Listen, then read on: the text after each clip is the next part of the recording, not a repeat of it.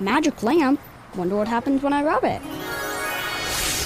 You have awakened me. I shall grant you three wishes. My first wish is for economic development. My second wish is to save hours of travel time. And my third wish is to create safer roads. You could have just wished for bus rapid transit and gotten all these things with one wish. Make all your transit wishes come true. Learn more about bus rapid transit at indigo.net slash bus dash rapid dash transit.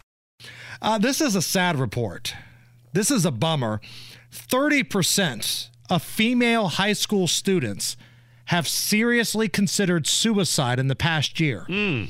This comes from a new report from the Youth, Youth Risk Behavior and Data Summary Trend Report. This was published yesterday by the Centers for Disease Control and Prevention.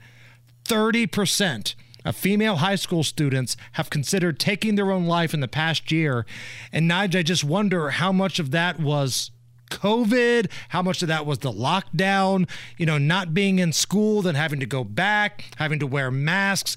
I don't know. There's a lot of stuff going on. These last five years have not been normal years for these kids. Certainly not. And I think part of it is social media. Keep your nose out of your phone, please. Parents, please monitor what your kids are looking at. I mean, whether it be cyberbullying or the constant stream of negative information on social media. We try to, we don't let our kids on electronics during the week, during school weeks. We just don't. I mean, uh, the the stuff you see on there, and then maybe there's a spirituality side. I mean, uh, get into a Bible based church if if you're having problems in that area, and definitely seek seek help. I would say, like, if you have a teenager and they are depressed, seek some help. I mean, there are plenty of resources out there for sure. For male high school students, 14% say they had seriously considered suicide.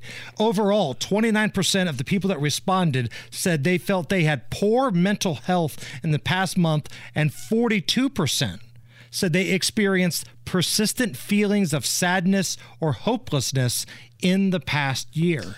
Yeah, and I mean the other thing is when when these women look at um, some of these reality shows in Hollywood and these these uh, social media influencers and try to compare compare themselves to them, it, it, that's just that's a bad thing too. That's a bad way. I, have always said one of my buddies uh, told me a, a great line: "Comparison is the robber of joy."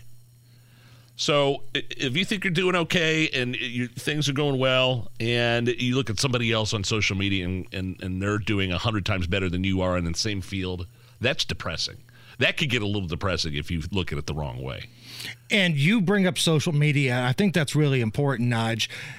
If you're going to let your kids on social media, and both of mine are, but my kids are older. I mean, one of them is a legal adult at 18. I've also got a high school freshman. But long ago, we had the talk of you're going to see the worst of the worst on social media. You're going to have to expect that. Also, another conversation you should have is telling your kids don't be the one putting horrible things out there. Don't be, you know, right, putting yeah. horrible things and rumors and gossip about your classmates out there because that stuff runs like wildfire. So the parents have a big role in what's going on if you're going to allow your kids to have phones and social media.